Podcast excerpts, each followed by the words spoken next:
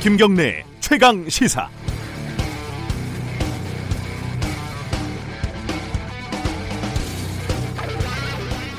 어제 조국 법무부 장관 후보자가 기자 간담회를 자청했습니다. 원래 어제와 오늘 예정됐던 국회 인사청문회가 취소된 직후였죠. 시간 제한 없이 모든 질문을 받겠다고 했고 실제로 오늘 새벽까지 무려 10시간가량이나 진행이 됐습니다. 아직 어, 정식 인사청문회가 열릴 여지는 아주 적지만 남아 있고 어, 조 후보자가 임명이 될지 여부는 알 수 없는 상황이지만 이번 조국 후보자 관련 사태의 클라이막스는 어제 기자회견이었다고 보는 게 맞을 겁니다. 먼저 기자들의 한계는 명확했습니다. 아, 촉박한 준비 시간, 증인 신청, 자료 제출 권한이 없다는 점 등등을 고려해도 상당수 질문들이 기존에 나왔던 의혹들을 그대로 재탕하는 수준이었습니다. 3주 동안 그렇게 많은 인력을 투입해서 파고 또 파고 단독과 특종을 쏟아냈던 언론사에서 그 정도 수준의 질문을 했다는 걸 쉽게 납득할 국민이 많을지 모르겠습니다. 반면에 조 후보자는 평가가 어떻든 오랜 시간 의혹에 대한 해명과 반박을 차분하게 전달할 기회를 가졌고 그건 국민들에게 고스란히 생중계됐습니다. 더구나 기자들이 밤에 혼자 사는 딸의 집에 찾아가 문을 두드렸다고 조 후보자가 울먹이며 밝힌 그 순간 어, 페라리와 여배우 스폰서 가짜 뉴스를 언급하던 그 순간 조 후보자 앞에서 질문하는 기자들은 모두 기레기로 전락했습니다. 기자와 공직 후보자와의 질의응답이 아니라 기레기와 조국의 대결로 어제 이벤트가 정의되는 순간들이었습니다. 유튜브 생방송을 보면서도 어, 실시간 댓글에서 가장 많이 나오는 단어는 단연 기레기였습니다. 천하제일 기레기 대회 뭐 이런 비아냥도 있을 정도였죠. 내용의 문제를 떠나서 어, 언론과의 싸움에서 조 후보자는 승리한 것으로 보입니다. 다만 이 사태의 최종적인 키는 검찰이 쥐고 있고 그래서 검찰 개혁의 실현 가능성이 위태로워지고 있다는 점 그 상황은 변하지 않고 있습니다. 9월 3일 화요일 김경래 최강 시사 시작합니다.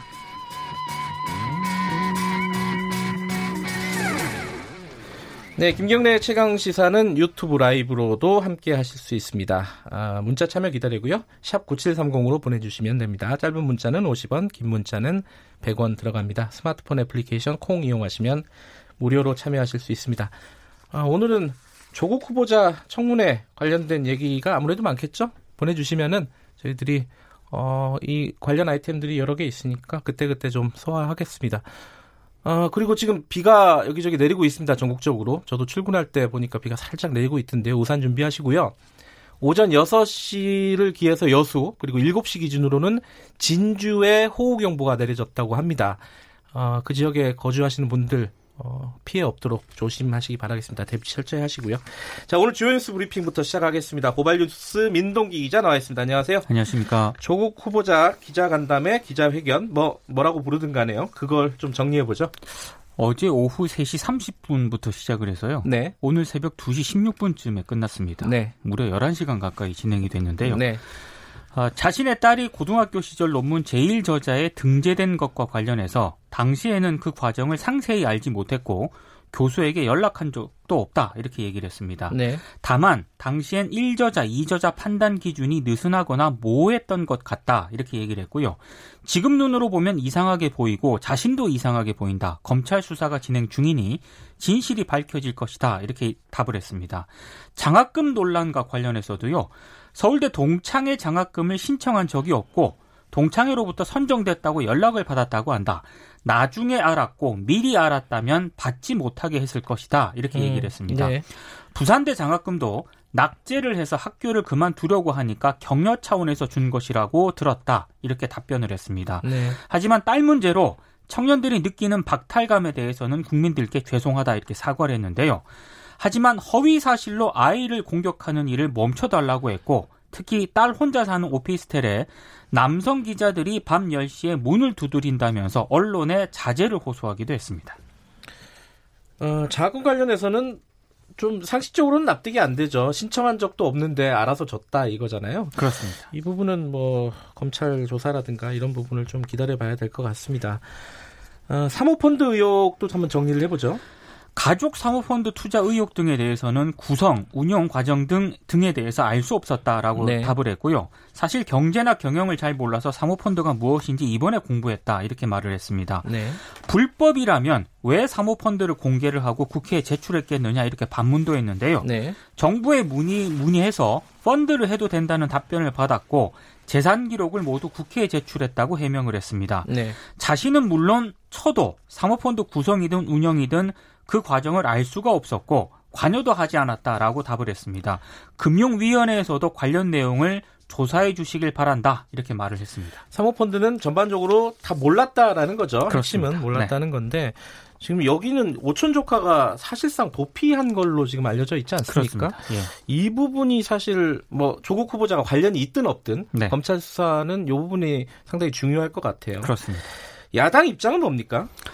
나경원 자유한국당 원내대표가 어제 조 후보자가 서 있을 곳은 검찰청이다 이렇게 얘기를 했습니다. 네. 그리고 조국 후보자 간담회는 국회와 국민을 능멸하는 행위라고 강력하게 비난을 했습니다. 네. 바른미래당 오신환 원내대표는 불법 청문회인 국민청문회 강행은 민주주의와 법치주의 원칙에 대한 정면 도전이라고 지적, 지적을 했는데요. 네. 관련 법령을 검토해서 문재인 대통령을 포함한 관계자 모두를 권한 남용으로 고발하겠다고 밝혔습니다. 그리고 조 후보자에 대해서 신중론을 유지해왔던 정의당도 네. 기자간담회와 관련해서는 반대 입장을 밝혔습니다. 정의당은 기자간담회가 인사청문회를 대신할 수 없다면서 국회가 정쟁만 남긴 채 아무런 역할도 못하고 그대로 임명 절차로 가서는 안 된다 이렇게 입장을 내놓았습니다. 네. 자유한국당은 조국 후보자 국회 기자간담회를 중계한 방송사에 공문을 보냈는데요. 후보자 간담회를 생중계하는 만큼 반론할 기회를 자신들에게도 달라면서 오늘 오후 2시로 예정된 자유한국당 조국 인사청문회 TF 기자간담회 생중계를 요청을 했습니다. 10시간 하진 않겠죠? 아 무섭습니다. 아, 이, 근데 더불어민주당의 김부겸 의원도 이 기자회견, 기자간담회는 좀 적절하지 않았다. 이렇게 입장을 밝혔죠. 네. 뭐 관련된 얘기는 음, 더불어민주당 그리고 자유한국당 차례로 어, 이후에 좀 연결해가지고 어, 자세히 좀 물어보겠습니다. 그러면 청와대 쪽에서는 청문 보고서 재송부를 오늘 요청을 하겠죠? 그럴 가능성이 높다는 관측이 많습니다. 네. 그리고 문재인 대통령 귀국이 금요일인 6일이거든요. 네. 이렇게 되면 주말을 보낸 뒤 늦어도 한 9일쯤에는 조국 후보자를 임명할 것이다. 이런 관측이 나오고 있습니다. 네. 다만 그 인사청문회 경과 보고서 재송부 요청 이후에 최종 임명 전까지 언론을 통해서 새로운 의혹이 추가로 불거지거나 아니면 검찰이 지금 진행 중인 수사에서 몇 가지 그 예상하지 못한 변수가 나오게 되면 네. 새로운 국면이 생길 가능성도 배제할 수는 없는 상황입니다. 네. 끝날 때까지는 끝난 게 아니죠. 예, 그 다른 후보자들 어, 청문회는 어떻게 진행이 되고 있습니까? 어제 그 최기영 과학기술정보통신부 장관 후보자에 대한 인사청문회가 열렸거든요. 네. 그 자유한국당의 김성태 의원, 그러니까 전 원내대표가 아니고요. 비례대표 아, 예, 예, 예. 동명이인이 다, 른 분이죠. 네. 이 저기 자녀 그 위증 아 뭐죠? 불법 취업 어, 의혹과 다른 의원입니다. 다른 의원입니다. 예. 김성태 의원이 민주언론 시민연합과 뉴스타파를 후원했다면서 그 이유를 따졌습니다. 아, 최 후보자는 이들 단체들에 대해서 2016년부터 후원금을 냈는데요. 아, 언론 민주화에 도움이 된다고 생각했다 이렇게 답변을 했습니다. 네. 그리고 같은 당 박성중 의원은 최 후보자 배우자인 백은옥 한양대 교수가 군인권센터, 한국정신대 문제대책협의회 등에 기부한 내역을 거론을 하면서 좌파 쪽을 후원했다라고 공격을 했는데요. 최 후보자는 배우자 후원에 대해서는 세세히 알지 못했다면서 네. 해당 단체들이 좌파 편향인지는 잘 모르겠다고 답을 했습니다. 네. 그리고 박성중 의원은 아내 하나도 관리 못하는 사람이 과기정통부 장관으로 온다는 것 자체가 문제다 이렇게 주장을 해서 여성을 비하했다라는 비판을 받기도 했는데요. 박 의원은 자신의 발언이 인터넷 등에서 번지면서 논란이 확산이 되니까 한 시간 뒤쯤에 아내와 회계 관리도 못한다 이렇게 속기록 내용을 바꾸겠다고 말을 했습니다. 그 말이 그 말 같은데 그렇죠? 네. 성인지 감수성이 좀 떨어지는 발언들이죠. 그렇습니다. 뭐 그 얘기는 하더라고요. 그 민원연하고 유스타파를 후원한 부분에 대해서 따졌잖아요. 네. 누가 그 얘기를 하더라고요. 그럼 조선일보나 동아일보 구독하는 것도 문제가 있는 거냐 이런 식으로. 아 어제 SNS에 그 내용이 많이 좀 돌아다녔습니다. 네. 네. 조성욱 공정위원장 후보자 인사청문회도 있었죠? 네. 취임하면 가불 문제 해소와 대기업 집단의 지배구조, 개선, 지배구조 개선에 공정위의 정책 역량을 모으겠다고 강조를 했습니다. 네. 외국 기업들이 유독 우리나라에서 갑질을 하는 원인이 무엇인가라는 질문에 집단 소송제가 도입되지 않았고 단체 소송이 활성화되지 않았기 때문이라면서 집단 소송제 도입 필요성을 또 언급을 하기도 했는데요. 어제 청문회에서는 조 후보자가 2010년부터 2013년 한화 사회이사로 재직을 하면서 거수기 역할을 했다는 비판이 제기가 됐습니다. 정의당 추혜선 의원이 이제 문제를 제기를 했는데요.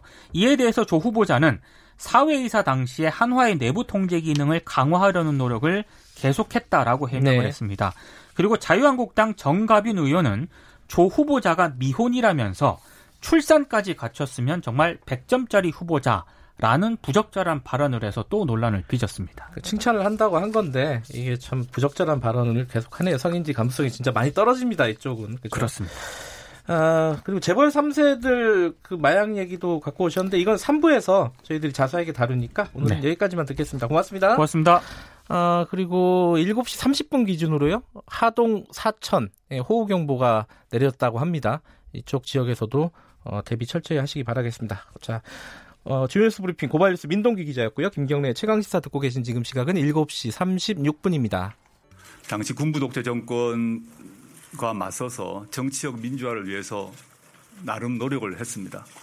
근데 그 뒤에 정치적 민주화에 대한 관심을 막 가지면서도 지금 이런 불평등의 문제, 사회 경제적 민주화의 문제는 제가 소홀히 했던 것이 아닌가 후회와 반성을 해봅니다. 어, 흑수저 청년 세대들이 저한테 면담 요청을 해서 봉투가 하나 왔습니다. 저희 아이가 그런 당시에 합법적으로 합법적이라고 하더라도 그 제도를 누릴 기회가 그 흑수저 청년들은 없었을 것입니다. 그 점에 있어서 지금도 그 청년들에게 미안하고 가슴이 아픕니다. 네. 어제 조국 후보자, 어, 사실상 인사청문회를 대체하는 기자회견이 돼버렸습니다. 결과적으로 보면은. 그 기자회견, 기자간담회 어, 얘기를 어, 더불어민주당하고 자유한국당하고 차례로 연결을 해서 어, 좀 입장을 들어보겠습니다. 먼저 1부에서는 어, 더불어민주당 우상호 어, 의원 연결해 보겠습니다. 안녕하세요. 네네 안녕하세요. 어제 이게 갑자기 열리게 된 거잖아요. 경위를 좀 먼저 좀 설명을 해주세요. 민주당에서 먼저 제안한 건 아니고 조국 후보자 측에서 제안을 한 거죠? 그렇습니다. 그 아무래도 이제 인사청문회가 그 법사위에서 청문 계획안이 채택이 되지 않음으로써 네.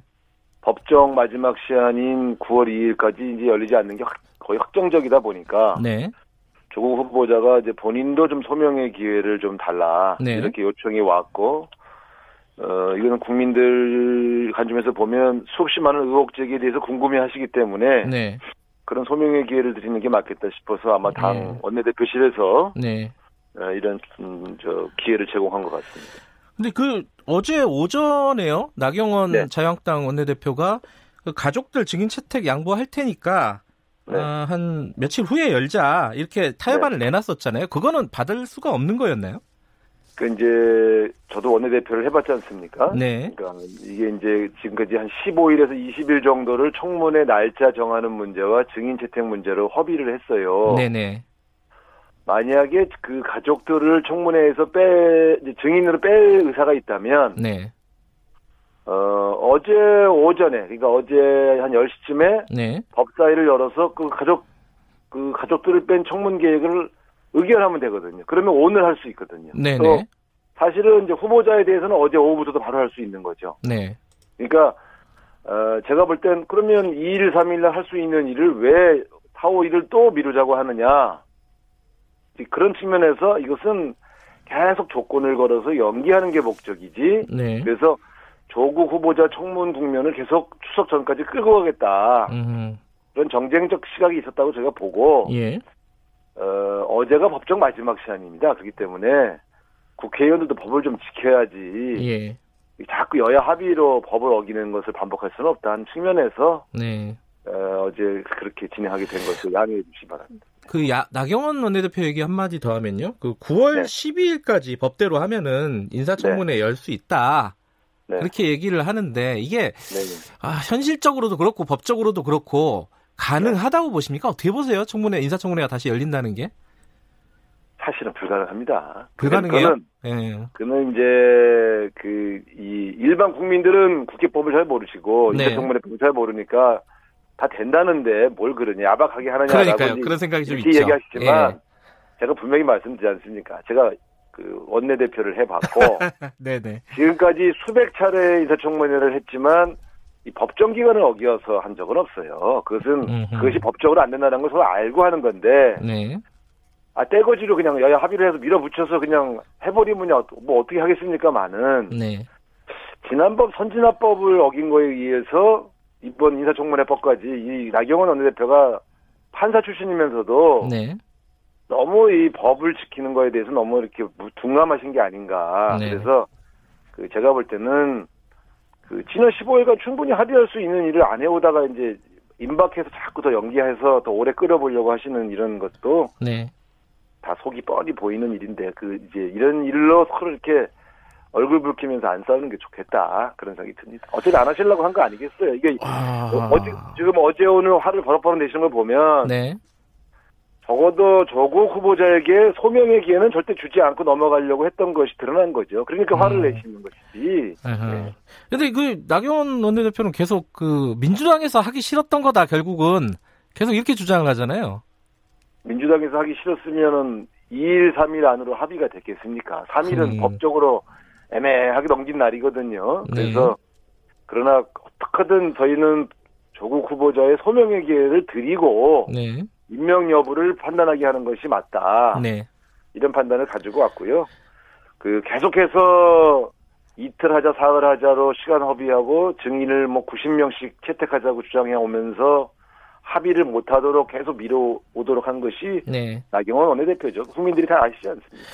어, 일단은 그 어제 기자회견에 대한 비판적인 시각을 좀 질문을 해야 될 것 같아요. 한두 가지만요. 네네. 네. 첫 번째는 네. 어, 김부겸 의원 어, 더불어민주당 김부겸 네. 의원이 국무위원 후보자가 국회에서 기자간담회를 하는 것은 적절하지 않았다. 이렇게 네. 평가를 했습니다. 이거 어떻게 봐야 됩니까? 뭐 전례 없는 일이죠. 좀 네. 어색하기도 하고요. 네. 그러나 어쨌든 지금 이제 인사청문회를 했다고 하면은 그걸 취재하는 정치부 기자들이 대부분 다 국회에 있지 않습니까? 네. 네, 한 6, 700명 계신데 어, 이 6, 700명을 수용할 수 있는 뭐 적게는 한 2, 300명. 어제도 보면 네. 그 300, 350석 그 강, 그 강의실이, 어, 그 회의실이 꽉 찼었습니까? 네. 그게 바깥에서 그런 정도, 이 인사청문 준비하는 공간이라는 건 되게 회의실과 후보자 사무실밖에 없는 곳인데, 네. 거기서 기자간담회를 하는 건 너무 협소했다고 보고요. 네.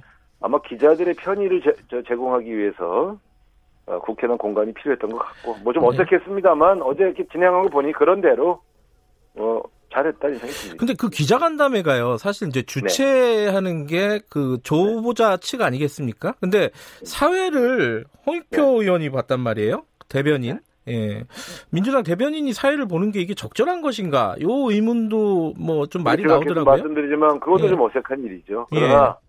국회 공간을 사용하게 하려면 어, 정당 관계자가 배석을 해야 됩니다. 음흠. 그러니까 그건 홍익표 의원이 아니었다 하더라도 누군가는 거기 이제 있었어야 되는 것이죠. 네. 그 측면에서 이것은 공간을 빌려드리는 일과 같은 맥락의 일이다. 네. 이해해 주시고 특히 정치부 기자들을 잘 알고 어, 진행을 하려면 네. 더군다나 이게 뭐 생중계까지 하시고 그러니까 아, 중구난방이 되지 않게 하기 위해서는 역시 그 진행은 우리 저 당 대변인이 하신 것이 어쩔 수 없는 방법이었다고 봅니다.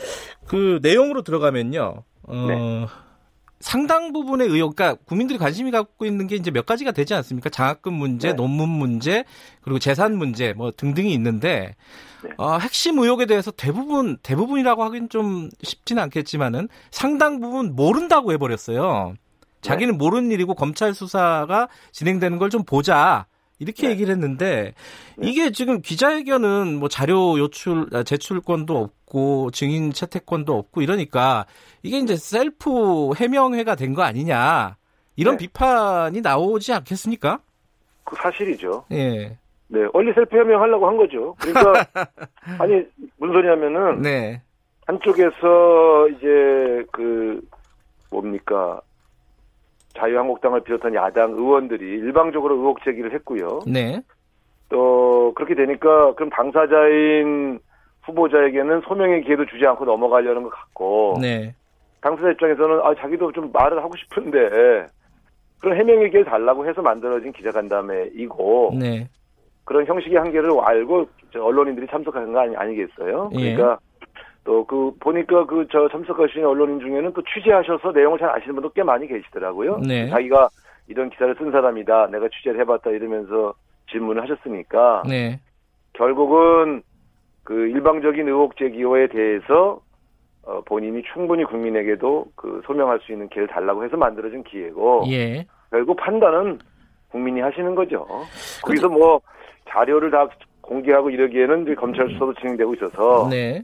아마 쉽지 않았을 거라고 보여집니다. 어제 그 인상 깊었던 대목이 몇 군데가 있는데 그 중에 한 군데가 네. 네. 조국 후보자가 내가 야당 의원이었으면은 나를 반대했을 것이다.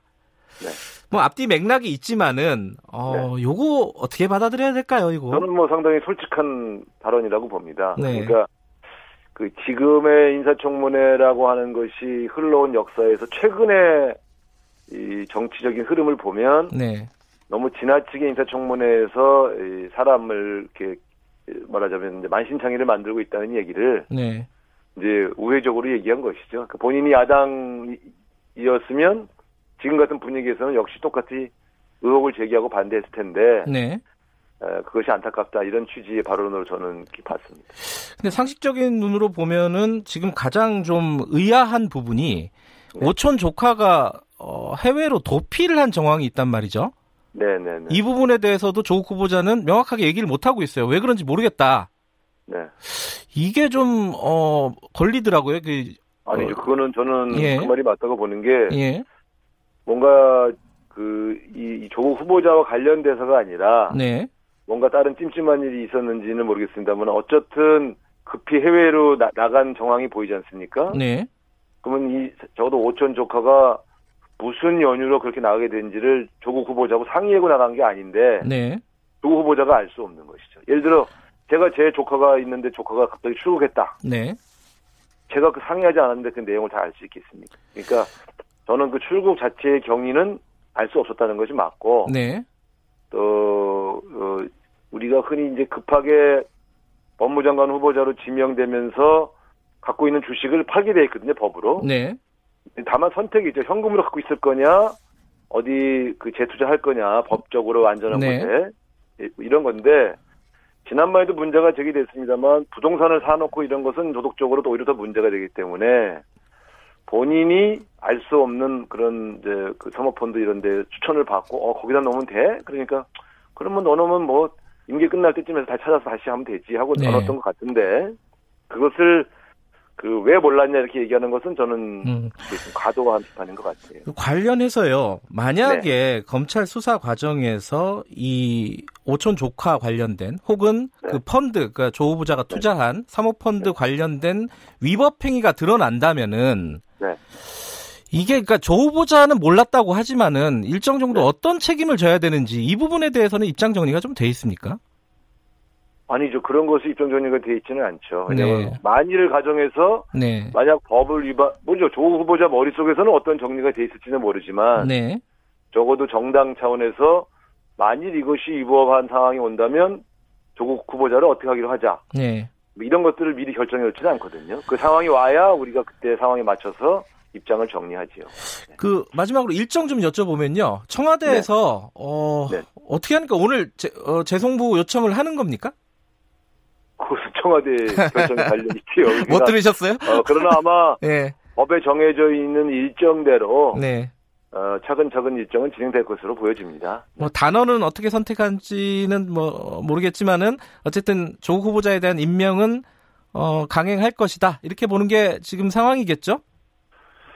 그런 가능성이 높습니다만 어쨌든 어제 조국 후보자의 소명이 어느 어떤 반응을 보이고 있는지에 대해서도 전혀 고려하지 않을 수는 없거든요. 네. 그렇기 때문에 아마 청와대에서는 대통령께서 귀국하신 이후에 참모들이 모여서 한 번 더 회의를 해보겠지요. 네. 지금 이 상황에서 어떻게 하는 것이 더 바람직한가에 대해서 예.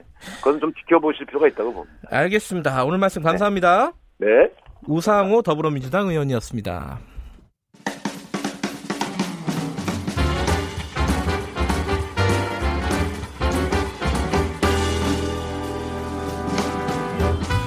여러분의 아침을 책임집니다. 김경래의 최강 시사. 예. 최강 스포츠 KBS 스포츠 취재부 김기범 기자 나와 있습니다. 안녕하세요. 네, 안녕하세요.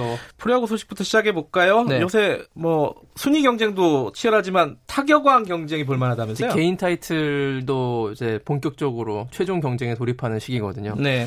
9월이 돼서요. 누가 1위예요? 타격은? 자, 타격 양의지 선수가 1위고요. 아하. 네, 근데 양의지 선수가 NC 다이노스의 양의지 1위를 달리고 있고 국내 선수 가운데 타격 3위가 강백호 선수인데요. KT에. 이 두 선수가 좀 대조적입니다. 신구 아, 대결이죠. 예. 양의지 선수는 베테랑 노장이고 예. 강백호 선수는 20살의 신인데요. 예. 이 신구 타격왕 경쟁 이런 타이틀로 굉장히 뜨겁게 경쟁이 진행되고 있습니다. 일단 양의지 선수 보시면요. 그 최근까지 부상에서 이제 복귀를 한 다음에 지금 굉장히 잘 치고 있어요. 4할대 타율을 보이거든요. 최근 부상 복귀 이후만 따지고 보면. 그래서 규정 타석을 채우면서 3할 6푼 4리로 지금 1위에 올라 있습니다. 네. 그리고 2위가 이제 두산의 페르난데스 외국인 타자인데요. 3할 4푼 7리로 2위. 3위가 바로 강백호인데 3할 3푼 9리입니다. 자, 이렇게 경쟁이 이루어지고 있는데 특히 양희재 선수가요. 타격왕이 되면 굉장히 좀 의미가 있는 것이요. 포수 출신 타격왕이거든요. 음. 포수는 타격왕 하기가 참 힘든데 어, 원래 이게 그래요? 그렇습니다. 음. 포수 타격왕이 35년 전을 거슬러 올라가야 됩니다. 35년 전. 이름은 굉장히 유명한 이만수. 아 이만수 선수. 예. 예. 이만수 선수가 1984년에 포수 출신 타격왕 차지하는 이후로 타격왕이 없습니다. 왜냐하면 포수가 그만큼 수비 부담이 있어요. 그 늘 앉아 있어서 공 받아내고 그렇잖아요. 그 체력 부담이 굉장히 있고 그래서 페넌트 레이스의 전 경기를 출전하기가 굉장히 어려운 포지션이 또 포수입니다. 그래서 네. 규정 타석 채우기도 힘들고요. 양희지 선수가 작년에 이제 규정 타석 채우지 못해가지고 그 타격 1위를 못했는데 올해는 이제 태울 채울 것 같거든요. 그래서 양희지 선수 거기에 이제 강백호 선수는 또 이 기록이 있는데요. 이제 20살이잖아요. 네. 역대 최연소 타격왕 도전입니다. 지금 만약에 음. 타격왕이 된다면은 그 2008년에 김현수 선수를 제치고 이 20살로 가장 최연소 타격왕에 오르게 되는데요. 굉장히 대조적인 두 선수가 타격왕 경쟁을 끝까지 펼치고 있기 때문에 요 개인 타이틀 부문도 굉장히 볼만하다 예. 이렇게 볼 수 있습니다. 정규리그가 한달 음. 정도밖에 안 남은 네, 거죠? 예, 그렇습니다. 한 달 동안 재밌겠네요. 자, 어제 그 체육 개혁에 대해서 체육 네. 대한체육회가 혁신안 내놨다고요? 그러니까 올 초에 이제 스포츠 미투 사태가 일어나서 이 체육계 자정 자, 자정 움직임이 있었지 않습니까? 체육계가 네. 쇄신해야 된다. 그래서 체육 혁신위원회가 이제 출범했고요. 문체부에서 주관하는. 네. 근데 대한체육회도요.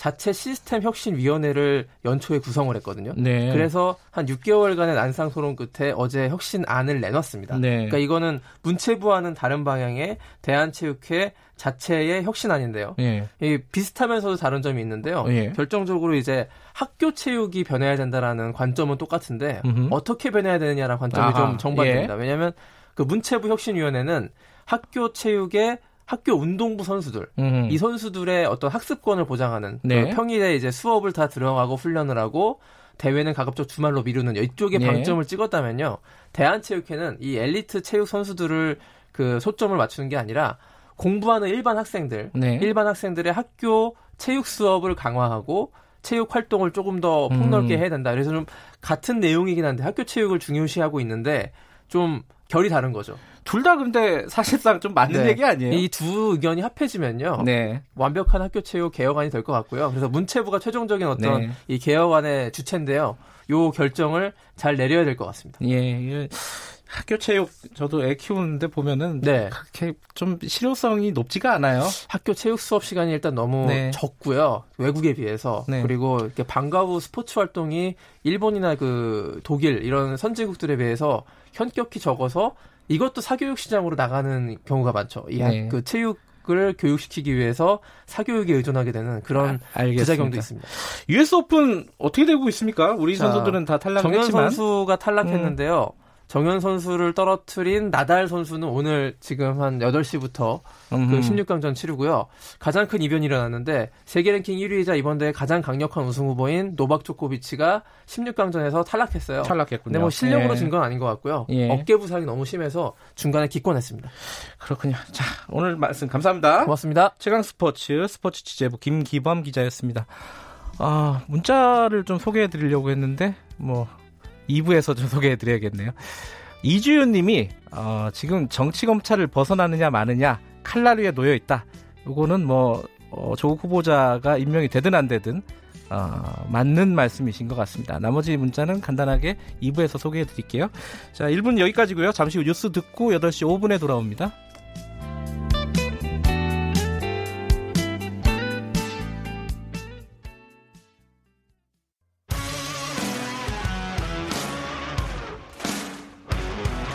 탐사보도 전문 기자 김경래 최강 시사.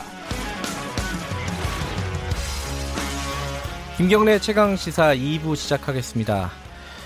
어, 조국 후보자 어제 기자 간담회 관련된 얘기 좀 이어가 보겠습니다. 2부에서는요, 어, 자유한국당 쪽 연결하는데, 어, 문자 잠깐 한두 개 소개해 드리고 연결하죠. 전은자 님이 어제 기자들 수준이 너무 창피하다고 문자를 보내주셨습니다. 같은 질문 반복으로 새벽 2시까지 베테랑 기자들은 다 어디 가고 어 저도 초반에 좀 그런 걸 많이 느꼈습니다. 이 어, 질문을 하는 기자들이 내용들을 정확하게 숙지하지 못하고 있는 기자들이 일부 있었다. 요거는 뭐 부인할 수 없는 사실인 것 같고요. 어, 그 민주당 출입 기자들이 많아가지고, 그러니까 실제로 인사청문회 관련된 취재를 한다기보다는 그 쪽이 많아서 그랬던 측면도 있는 것 같고 어 좀 부끄러운 측면들이 좀 있었죠. 더군다나 이 질문을 하는 게 아니라 마치 검사처럼 취조를 하는 느낌의 기자들도 있었는데 그건 좀 본인의 위치를 좀 착각을 하고 있는 것 같고요. 어, 더불어민주당하고 어, 더불어민주당을 비판하는 쪽도 있네요. 여당은 어, 무조건 조국 옹호하는데 콩으로 매주 써도 무조건 좋게 봐주는 태도는 문제가 있습니다. K75429929님이 어, 보내주셨고요. 어, 그리고 최현선님은 조국 청문회 못하게 한 자영당에게 책임을 물어야 한다. 어, 국민의 뜻을 더슬, 거슬르는 행위다. 뭐 이런 문자를 보내주셨습니다. 다들 감사드리고요. 어, 문자 보내주시면 저희들이 공유를 하도록 하겠습니다. 자, 말씀드린 대로 자유한국당 조경태 최고위원 연결해 보겠습니다. 안녕하세요. 네, 안녕하십니까. 네. 어, 어제, 아, 오늘 얘기부터 하죠. 오늘 뭐 예정된 얘기. 오늘 그 기자간담회 자유한국당 측에서 하는 거죠? 아, 네, 아마 아침, 어, 네, 오늘 하는 것 같습니다. 네. 아, 아, 그래. 그, 저기, 뭐야, 저 방송사 중계나 이런 부분들은 협의가 좀 됐습니까? 어, 어, 그건 아마 원내에서 아, 마 하니까 예. 아마 그 뭐 정확하게는 잘 모르겠습니다. 알겠습니다. 네. 어제 어제 얘기를 여쭤볼게요. 어제 기자간담회 보셨잖아요. 근데 이 어, 예예. 예. 네 말씀 주세요. 예예. 예. 네. 근데 이 기자간담회가 열리게 된 배경이 이제 인사청문회가 취소되면서 이제 열린 거잖아요. 사실상 이게 이제 누구 책임이냐.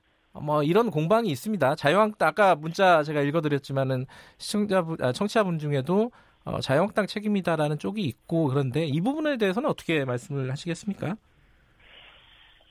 아 글쎄요 그 저는 그 인사청문회를 네. 그 사실은 이 하는 하려고 한 이유가 후보자에 대한 검증을 하기 위해서 인사청문회 제도가 어, 나온 거 아닙니까? 네. 근데 그것을 시각을 촉각을 다투면서 뭐 이런 식으로 여야가 협의 없이 한다는 것 자체가 네. 저는 어 참으로 그 이해가 되지 않고요. 네. 그럼 차라리 인사제 인사청문회 제도를 없애든가 해야지. 네. 법적으로 인사제 인사청문회를 하기로 돼 있, 있는데도 불구하고 마치 시간에 쫓긴다는 식으로 해가지고 네. 인사청문회 자체를 그 무산시키는 행위는 네. 참으로 잘못된 행위고 네. 국민을 그 무시하는 그런 행위다라고 보고 있습니다. 그러니까 아까 일부에서 우상호 더불어민주당 의원을 인터뷰를 했는데요. 어, 그간의 협의 과정에서 청문회를 뭐 며칠을 할 거냐, 이틀 할 거냐, 삼일 할 거냐, 그리고 증인 채택 이거 가지고 계속 시간 끌기를 한 거는 어, 자유한국당이다 이런 취지의 얘기를 했습니다. 여기에 대해서는 뭐라고 답하시겠습니까? 음, 자유한국당에서는 분명히 인사청문회를 하자고 주장했고요. 네. 3일을 주장했고 역시도 그 법적으로 3일까지 할 수 있도록 되어 있거든요. 네. 그래서 없는 것을 주장한 건 아닙니다. 그리고 네. 어, 더불어민주당에서는 이 국민청문회 운운하는데 국민청문회는 이저 법적으로 되어 있지 않습니다. 네. 자기들이 그 만든 내 이름이거든요. 네. 그래서 법적으로 없는 주장을 그 더불어민주당에서는 억지 주장을 했고요. 네. 그 자유한국당에서는 법에 있는 걸 적시되어 있는 것을 주장한 거거든요. 네. 어쨌든 간에 어, 이틀을 하든 3일을 하든 그 일단 그 협의를 해서 이틀을 하기로 했지 않습니까? 네. 결국 나중에 합의를 해서 이틀을 하기로 했으면은 이틀을 하면 되는데 네. 그걸 또 어, 정인 문제로 해가지고 또 이게 또 어, 합의가 무산됐다는 것은 상당히 유감스럽다 이런 생각이 네. 들죠. 어, 지금 상황에서 이제 청와대가 재정부 요청을 하고 어, 기한을 언제까지 주느냐에 달려 있긴 하지만은 국회에서 다시 여야가 빨리 협의를 해서 인사청문회 날짜를 다시 잡을 가능성이 있다고 보십니까? 어떻게 보세요? 저는 그 어제 그, 그 조국 후보자가 네. 그 국회에 와서 어, 그 기자 간담회입니까 그게? 네. 예, 그런 식으로 했다는 자체가 여당이고 야당이고 국회를 포기한 모습이다. 국회의 어떤 무능함을 보여주지 않았나 이런 생각을 하게 되거든요. 아, 국회가 무능했다. 그렇습니다. 이건 뭐 예. 국회가 그 국회가 없어져 버린 거죠. 네. 에서는 예. 그리고 역대 그 장관 후보자가 네. 국회 와서 어, 기자 간담회 하는 거 혹시 보셨습니까? 아니, 본 적은 없어요. 예. 예, 지나가는 소가 우석 일이지요. 예. 아니, 하려면 밖에 나와서 하면 되지. 왜 하필 국회 와서 그런 어떤 그 쇼를 합니까? 음. 아마 어제 그 보신 분들은요, 천불이 나서 아마 채널 돌린 분들도 많이 계실 겁니다. 예. 계실 겁니다. 예. 그리고 저, 이런 그 주장들을 하시는 분들이 계세요. 정치라는 네. 것은 시간이 걸리더라도 네. 국민이 뽑은 대표들이 국회의원 아닙니까, 그죠? 네. 국회의원들이 끊임없이 토론을 통해서 의견을 도, 도출해서 이 청문회를 갖다가 개최해야 되는데 그 기자들을 불러가지고 그것도 여당 출입 기자들만 한정해서 불렀더라고요. 네. 그래서 이런 보여주기 쇼를 하지 마라 이렇게 주장하는 그 국민들도 많이 계십니다. 네. 근데 이제 어쨌든 조 후보자 측은 어, 인사청문회가 안 열리니까 소명할 기회가 필요하고 그래서 불가피한 선택이었다. 그렇다면은 예, 예. 그렇다면은 본인 딸 같이 데리고 와야지요. 아. 지금 국민들이 가장 의혹스러운 것 중에 하나가 조국 씨의 딸 아닙니까? 네. 아니 옛날에 정유라 씨그 최순실 딸이지요. 네. 그 국정조사에 정인 불 정인으로 막 부르려고 막 하지 않았습니까? 네. 그러니까 저는 지금 이 정부가 이 정권이 박근혜 정권과 뭔가 다르다는 것을 보여주려면은 네. 좀 더 당당하고 공정한 모습을 그 왜못 보여줬느냐. 특히 조국 씨가 그렇게 당당하다면 자기 딸을 자기 딸이 나이가 그 본인 딸이 나이가 혹시 몇 살인지 아십니까? 20대 후반 정도 되는 그 걸로 아이라고 네. 하는데요. 네. 사실은 28살 이상 된 네. 성인이지 않습니까? 네. 그럼 당당히 자기 딸이 와서 아 이 논문은 내가 썼다. 왜 이야기를 못 합니까? 음. 예. 그래서 저는 그런 부분을 보면서 그 참으로 변명하고 거짓말하고 예, 이런 모습들에서 이 국민들이 그 많은 그 절망을 하셨다 저는 그렇게 보고 있습니다.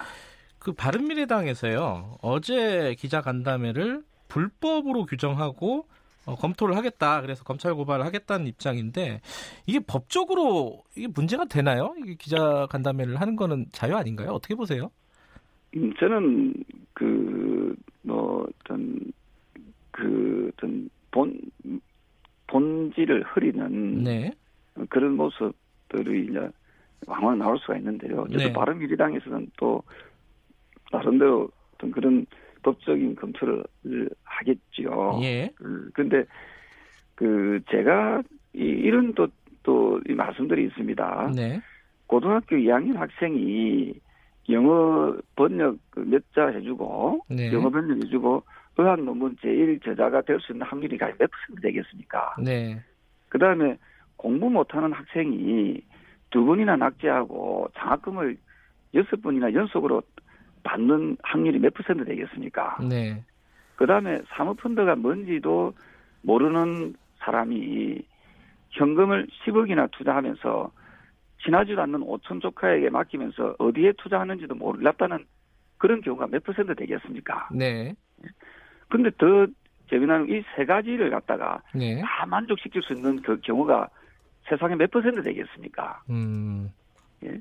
우리 저 사회자님께서도 네. 제가 조금 전에 나열시켰던 이 퍼센트 네. 확률을 가지고 네. 한번 곰곰이 생각을 해보세요. 네. 근데 교묘하게도 이 조국 후보자는 이 퍼센트에 해당되는 분이거든요. 음. 예, 그래서 이 공정과 정의를 부르짖는 지졌던 이 문정권이 예? 참으로 그러한 정권인가 정부인가 하는 그 부분에 대해서 많은 국민들이 그저 궁금해하고 있고 많은 국민들이 실망하고 있다라고 네. 저는 생각을 하고 있습니다. 어제 지금 말씀하신 의혹들 있지 않습니까? 장학금이나 뭐 논문이나 그리고 뭐 재산 문제, 사모펀드 이런 문제에 대해서 조 후보자가 그래도 이제 한 10시간 동안 답변을 했습니다. 이 답변에 대한 평가를 좀 먼저 듣고 싶네요. 조 의원님께. 그 답변을 예. 그 하셨는데요. 네. 그 뭐 아시다시피 다 모른다고 하지 않습니까? 네. 대부분이 모른다 모른다 모른다로 이렇게 하셨더라고요. 네. 그래서 어떤 분은 또 저한테 이분 닉네임을 또 몰라 그러니까 저 몰라로 이렇게 예 지어줬어요. 예. 예. 그러니까 다 모른다는 거예요. 예. 그러니까 그럼 그런 식으로 부성실하게 답변을 하실 것 같으면은 예. 어제 같은 그 일을 그 기자 간담회를 왜 했는지 모르겠어요. 예? 아 그래서 제가 초반에 여쭤봤는데 이게 예, 예. 빨리 그 청문회 같은 거 일정을 여야간에 좀 합의를 해서 서로 양보해갖고 잡는 게 국민들한테 더 자, 좋지 않겠냐 이건 어떻게 그래, 보세요? 그렇습니다. 저도 예. 저도 그 지금이라도 늦지 않거든요. 네. 지금이라도 그 진짜 그 이 정부 여당이 청문회를 갖다가 네. 피하려고 네. 하는 의도가 없다면은 네. 지금이라도 청문회를 열어야 되고요. 네. 저는 많은 정인 논란이 있는데 네. 25명, 뭐 70명, 뭐 이런 놈, 그 정인을 그렇게 많이 부를 필요도 없어요. 네. 딱 조국 후보자 당사자하고, 그 다음에 그 조국 후보자의 딸, 이 두 사람만 넣으면 됩니다. 아, 그 딸에 한 사람만 넣으면 되지요. 딸에 대해서는 이미 나경원 원내대표가 이제 양보하겠다고 밝혔잖아요. 그러니까 어제. 이거는 예. 양보하고 안 하고 문제가 아니지요. 예. 양보하고 안 하고 문제. 아니 청문회를 하는 이유가 뭡니까? 네. 국민들이 그 알 권리, 국민들이 궁금해하는 것을 청문을 통해서 알리는 거 아닙니까? 딸은 꼭 나와야 된다 이런 말씀이시군요. 그러니까 네. 다른 청문, 다른 후, 내가 제가 보니까 다른 정인들은 네네. 지금 검찰에서 수사하고 있지 않습니까? 네. 그 거기서 밝히면 돼요. 음흠. 저는 조국 딸이 그 따님이 실제로 논문을 썼는지 안 썼는지 네. 그것만 밝히면 된다. 네. 그게 가장 중요한 핵심 포인트 아닙니까? 조 의원님 그러면요. 오늘 이제 재송부 요청을 할 거고 뭐 언론이나 이런 쪽에서 나오는 관측은 어, 이번 주 말 늦어도 다음 주 초는 어, 임명을 할 거다. 조국 후보자를 법무부 장관으로 청와대에서. 이렇게 될 경우에요. 어, 자유한국당은 어떤 뭐랄까요? 어떻게 대응하실 계획이십니까 지금? 음 저는 이게 그, 그 설마 설마 그 인정을 하겠, 아, 저, 저, 저, 저, 임명을 하겠습니까? 저는. 아, 설마. 예. 문재인 정권의 양심과 도덕을 믿습니다. 네. 예. 공정하고 정의로운 사회 만들자고 했잖아요. 네. 그 다음에 반칙과 특권이 없는 사회 만들겠다 했지 않습니까? 네. 저는 그, 그, 그, 60% 이상의 국민이 네. 반대하고 있는 이 후보자를 그 임명을 강행한다면은 네. 아마 대통령 역시도 똑같은 그 조국 후보자와 똑같은 따가 되는, 되는 거 아니겠습니까? 네. 저는 설마 그렇게 부도덕하게 네. 에, 하는 그런 정권은 아닐 것이다. 음. 하는 생각합니다. 아마 뭐 그 일부 그렇게 반전하는 언론도 있겠지만 네. 저는 그 지금 대통령께서 지금 언제 들어오시죠? 어, 6일 날 들어오는 걸로 알고 있습니다. 그 혹시 뭐 전자결제서도 있는데 설마 그래 하겠습니까? 하시겠습니까? 예.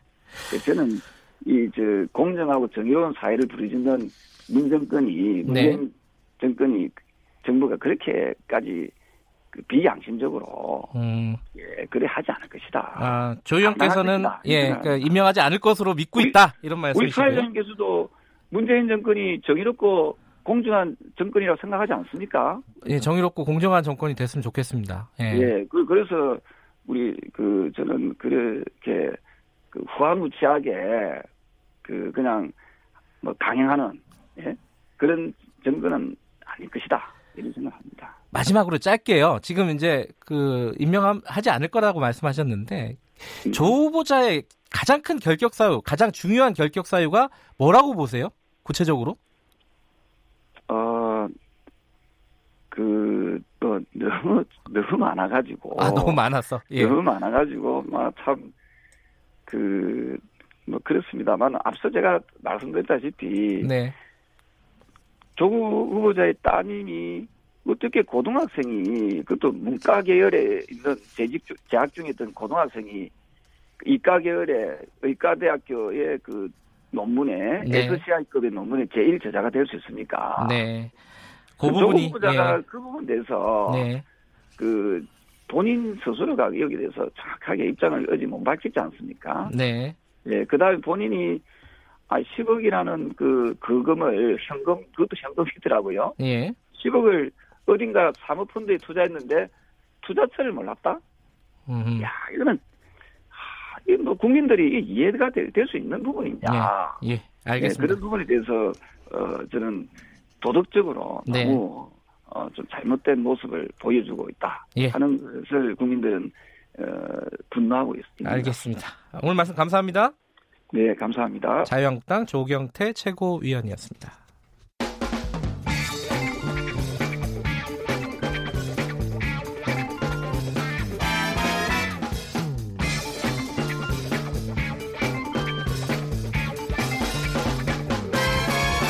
윤태곤의 눈. 네, 윤태곤의 눈 의제와 전략그룹 더모아의 윤태곤 정치 분석 실장 나와 계십니다. 안녕하세요. 네, 안녕하세요. 어제 청, 어, 청문회가 아니죠. 기자간담회 네. 보셨죠? 예, 뭐. 몇 시까지 보셨습니까? 보다가 잠이 들었어요. 2시 45분에 끝났다고 그러더라고요. 네. 오후 3시 반부터 시작했으니까 뭐 중간에 쉬는 시간이 좀 있었지만 거의 12시간 진행됐죠. 예, 그 쉬는 시간 포함하면요. 예. 어떻습니까? 총평을 하신다면은? 이제 한 스테이지가 끝났다 이런 느낌은 들었어요. 아, 이제 임명이 되겠구나. 아하. 근데 이게 내용적으로 본다면은 추궁의 면에서도 음. 의혹 해소의 면에서도 역부족일 수밖에 없었다. 이 시작 음. 자체가 네. 그런 느낌이 들었어요. 그러니까 앞서서 이제 뭐 우상호 의원, 조경태 의원 뭐 양쪽 의견 말씀하셨지만은 그러니까 이제 한쪽에서는 봐라 뭘 탁 찌르는 뭐 한 방에 질문이 있었냐 인 것이고 반대쪽에서는 그 질문을 떠나가지고 답변에서 뭐 모른다 이제 그건 나하고 관계 없다라는 식이었지 해소된 게 있었냐라고 하는데 전 양쪽 말이 다 맞다고 생각을 하거든요. 이렇게 좀 미진할 결과적으로 미진할 거라는 건 좀 예측이 된 부분이죠, 그죠? 그러니까요. 청문회가 무산된 거에 가치 판단을 떠나가지고 네. 뭐 이게 처음에 국민청문회 이러다가 이제 기자간담회로 이름이 바뀌었는데 예전에 한번 뭐 기자협회나 방송기자협회에다 주관을 넘긴다 이런 말이 있었지 않습니까? 네, 네. 그랬다면은 이제 뭐 누가 질문지로 나서고 어떤 의제에 대해서 누가 맡고 뭐 질문 대답 재질문 형식은 어떻게 하고 시각 자료 같은 건또 준비하고 이런 식으로 좀 짜여져서 네. 진행이 됐을 건데. 어제 이제 오후 정오쯤에 3시에 하겠다. 네. 그랬던 거 아니겠습니까? 그리고 이제 민주당 출입하는 각 언론사 각사 1인. 뭐밤 되니까 이게 좀 교체가 된 것 같은데 네. 그러다 보니까 이게 좀 어수선할 수밖에 없었고 질문도 단편적이었고 뭐 이런 게 있죠. 그러니까 지금 뭐 아침에 보니까 기자들이 이제 욕을 많이 먹던데 맞아요. 참뭐 근데 이제 지나간 거를 이제 형식이 이랬으니까 어떡하겠냐. 라면 이게 또 지나간 변명이 되는 것이고 그렇죠. 또 언론인 입장에서 이렇게 음. 잡혔는데 우리 준비가 안 됐으니까 보이콧 하겠다라고 할 수도 없는 거고 이거는 뭐 이렇게 됐다. 그게 조금 더 아쉬움은 이거는 임사청문 준비단에서 주관해서 임사청문 준비단에 출입하는 기자로 상대로 하는 게 훨씬 더 효율적이었을 거예요. 근데 예. 이게 뭐 의도가 있었는지 없었는지 모르겠습니다만 이제 문제는 이후죠, 이후. 이후. 예. 이후 어떻게 되겠습니까? 뭐 많이들 보다시피 오늘 문재인 대통령이 재송부 요청을 할 거고 어제도 우리가 그런 이야기를 네. 했지만은 시간을 그리 자, 오래 잡을 것 같지는 않고 이건 뭐 저 추측입니다만은 재송부 요청은 외국에서 하겠지만은 임명까지 전자결제로 네, 예. 하겠느냐 저는 좀 그건 아닐 것 같아요. 대통령 네. 귀국하시면은 이 금요일 귀국이니까 뭐 금요일이 됐건 다음 주 초가 됐건 그렇게 되겠죠. 윤태원 실장께서도 이 청문회가 현실적으로 어, 급하게 열릴 가능성은 없다고 보시는 쪽이에요? 그렇죠. 그리고 네. 어제 보면요, 음, 지금 이제 기자들이 말하자면 한국당 대신 욕 먹어주는 게 있는데 한국당이 어제 다른 청문회에서 보여줬던 모습을 보면요, 예컨대 정가빈 의원이 공정거래위원장 후보자 이제 결혼을 안 하신 이제 네. 독신의 이제 중년 여성인데 결혼해가지고 애만 낳았으면 100점이었겠다. 박성중 의원 같은 경우에는 과기정통부 장관 후보자한테 아내 관리를 그렇게 못하냐 이런 모습들로 예. 봤을 때 기대가 떨어지는 거죠. 그러니까 조국 음. 후보자에 대해서 아, 못마땅하고 불만이 있는 사람들이 이제는 또 한국당에게로 그게 돌아갈 겁니다. 네. 니들은 더하다. 음. 라는 식으로요. 그러니까 절대 평가하고 상대 평가가 교차 교차하는 거죠. 음, 그러면 어찌됐든 뭐 형식적으로도 어 지금 절차적으로도 쉽지 않은데 내용적으로도 하기가 좀 애매한 상황이 돼버렸다 이런 그러니까 거네요. 지금 네. 이제 공수 공수가 이제 교대인 거고 청문회는 뭐 사실상 안 된다고 보는 거고 그럼 청문회가 안 되면은 청문 보고서라는 게 있을 수가 없는데 청문 보고서 재송부라 요청이란 거는 그야말로 형식적인 음흠. 절차일 수밖에 없는 거죠. 임명을 하겠다, 아니 그렇죠. 할것 같다, 네. 그죠? 뭐 요번 주 말, 다음 주 초, 요 정도겠죠, 그렇죠. 아마? 예. 예.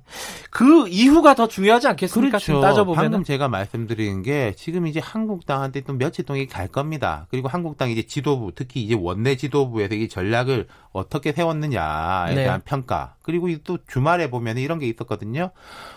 광주일고 정권 이런 말로 해가지고 분위기가 싹 넘어가는 느낌이 있었어요. 네. 그때부터 이제 여권하고 조 후보자가 물론 광주일고 정권은 조 후보자하고 직접 관련 없는 겁니다만은 분위기 전환의 모멘텀을 잡은 것이고 지금 이제 한국당이 또 안 좋은 분위기로 갈 건데 근데 조국 후보자가 법무부 장관이 되면은 그 이유는 또 조국 후보자가 어려움을 겪는 시간이 닥칠 거예요. 음. 무슨 뭐 몇 가지가 있는데 장관 임명장을 받는다고 해서 지금 의혹이 사라지느냐? 예전 아니죠. 같은 음. 경우에는 사실은 유야무야 되는 경우도 있었는데 지금 검찰이 강제 수사에 들어가 있는 들어가 버렸죠. 예. 이지 않습니까? 그 문제 의혹에 대해서 대응하는 것들 그리고 그 의혹에 대해서 검찰 수사를 받으면서 검찰과 어떻게 관계 정립을 할 것이냐. 네. 내 사건은 내 사건이지만은 뭐 개혁과 이런 뭐팔 다리 잘라내는 건 하겠다라고 하겠지만 그게 이제 일도 양단 나눠가지고 볼 수 있는 것이냐 네. 그런 것들이 이제 문제가 되는 것이겠죠. 그리고 검찰 개혁 을 한다고 했는데 특수수사라든지 이런 부분에 대해서 힘을 실어줬던 것, 또 뭐 윤석열 총장이 아주 가까운 측근들을 그 인사에 할수 있게 그 대, 검사 인사라는 건요 법무부 장관의 제청을 거쳐서 대통령이 하는 거거든요. 네. 검찰총장이 하는 게 아니라 그 인사에 대해서 보좌했던 게 결국 조국 후보자 아니겠습니까? 그런 부분들이 있는 것이고 또 여권에서는 제일 큰 문제가 있어요. 지금 지지층들이 다 갈라져 있거든요. 조 후보자 어, 사건 이후로요. 그렇죠. 예. 근데 그럼에도 불구하고 약간 무리수를 둘 수 있었던 것은 이 갈라진 지지층이 한국당에는 안 갈 것이다. 라는 이제 자신감 또 한국당의 이제 행태가 그런 자신감에다 힘을 실어줬는데 아까 제가 말씀드린 대로 상대 평가의 시간과 절대 평가의 시간이 있는데 그 지지층들을 어떻게 다시 좀 봉합시켜낼 수 있을 것인가 문제는 이건 야당이 잘하고 못하고에 달린 게 아니겠죠. 예. 어쨌든 정치권은 앞으로 예측은 가능하지만 결국 가장 큰 패자는 기자들이 아닐까라는 생각이 듭니다. 뭐 대신 예. 맞아준 것도 있고요. 자, 여기까지 듣겠습니다. 고맙습니다. 감사합니다. 윤태곤의 눈이었습니다. 김경래의 최강시사 2부는 여기까지입니다. 잠시 후 3부에서 다시 뵙고요. 일부 지역국에서는 해당 지역 방송 보내드립니다.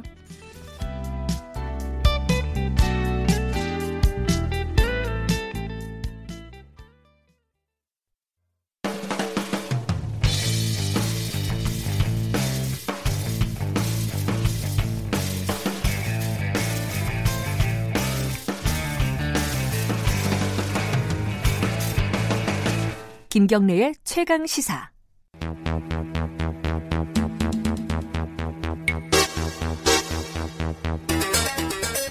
김경래의 최강 시사 3부 시작하겠습니다. 수요일 아, 오늘 화요일인가요? 네, 화요일입니다. 네. 죄송합니다. 아, 수요일이면 좋겠다.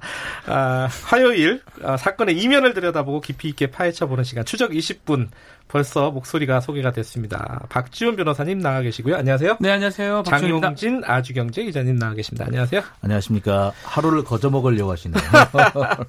아, 어제가 좀 길었어요. 조국 네. 후보자 청문회를 한 10시간 넘게 네. 풀로 보지는 않았지만 저도 뭐 방송 뭐 진행도 있고 그래서 네.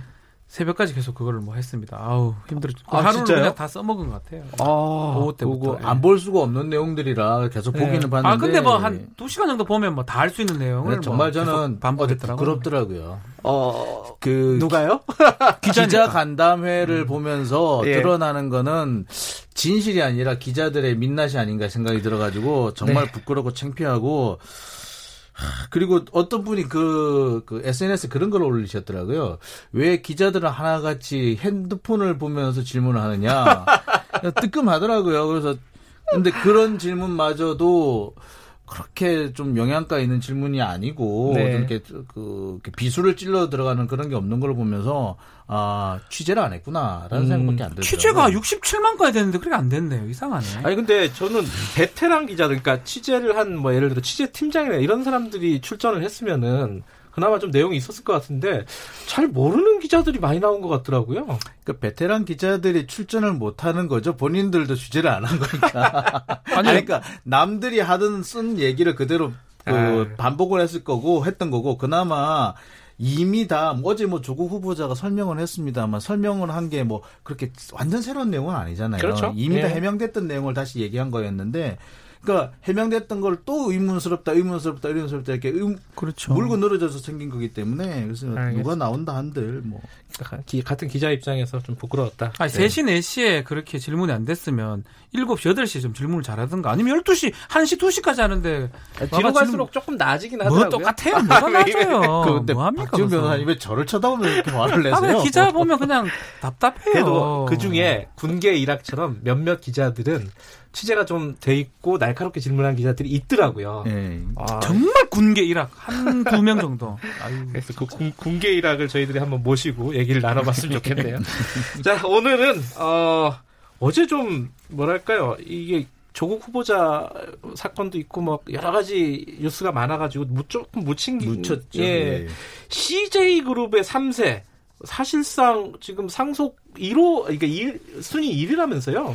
그렇죠. 정확하게 말하자면은 이, 이 삼성가 예. 범 삼성가에서 가장 장손 중의 장손이죠. 진짜 장손. 예, 음. 진짜 장손이죠. 근데 이선호 씨가 해외에서 마약을 밀반입 하다가 적발이 된 겁니다. 네. 지난 1일 새벽에 들어오다가 예. 이렇게 적발이 됐는데요. 하, 그러니까 자 본인의 본인의 수화물 속에 네. 액상 카트리지를 한 수십여 개를 가지고 들어오다가 적발이 됐다고 합니다. 액상 카트리지가 뭐예요?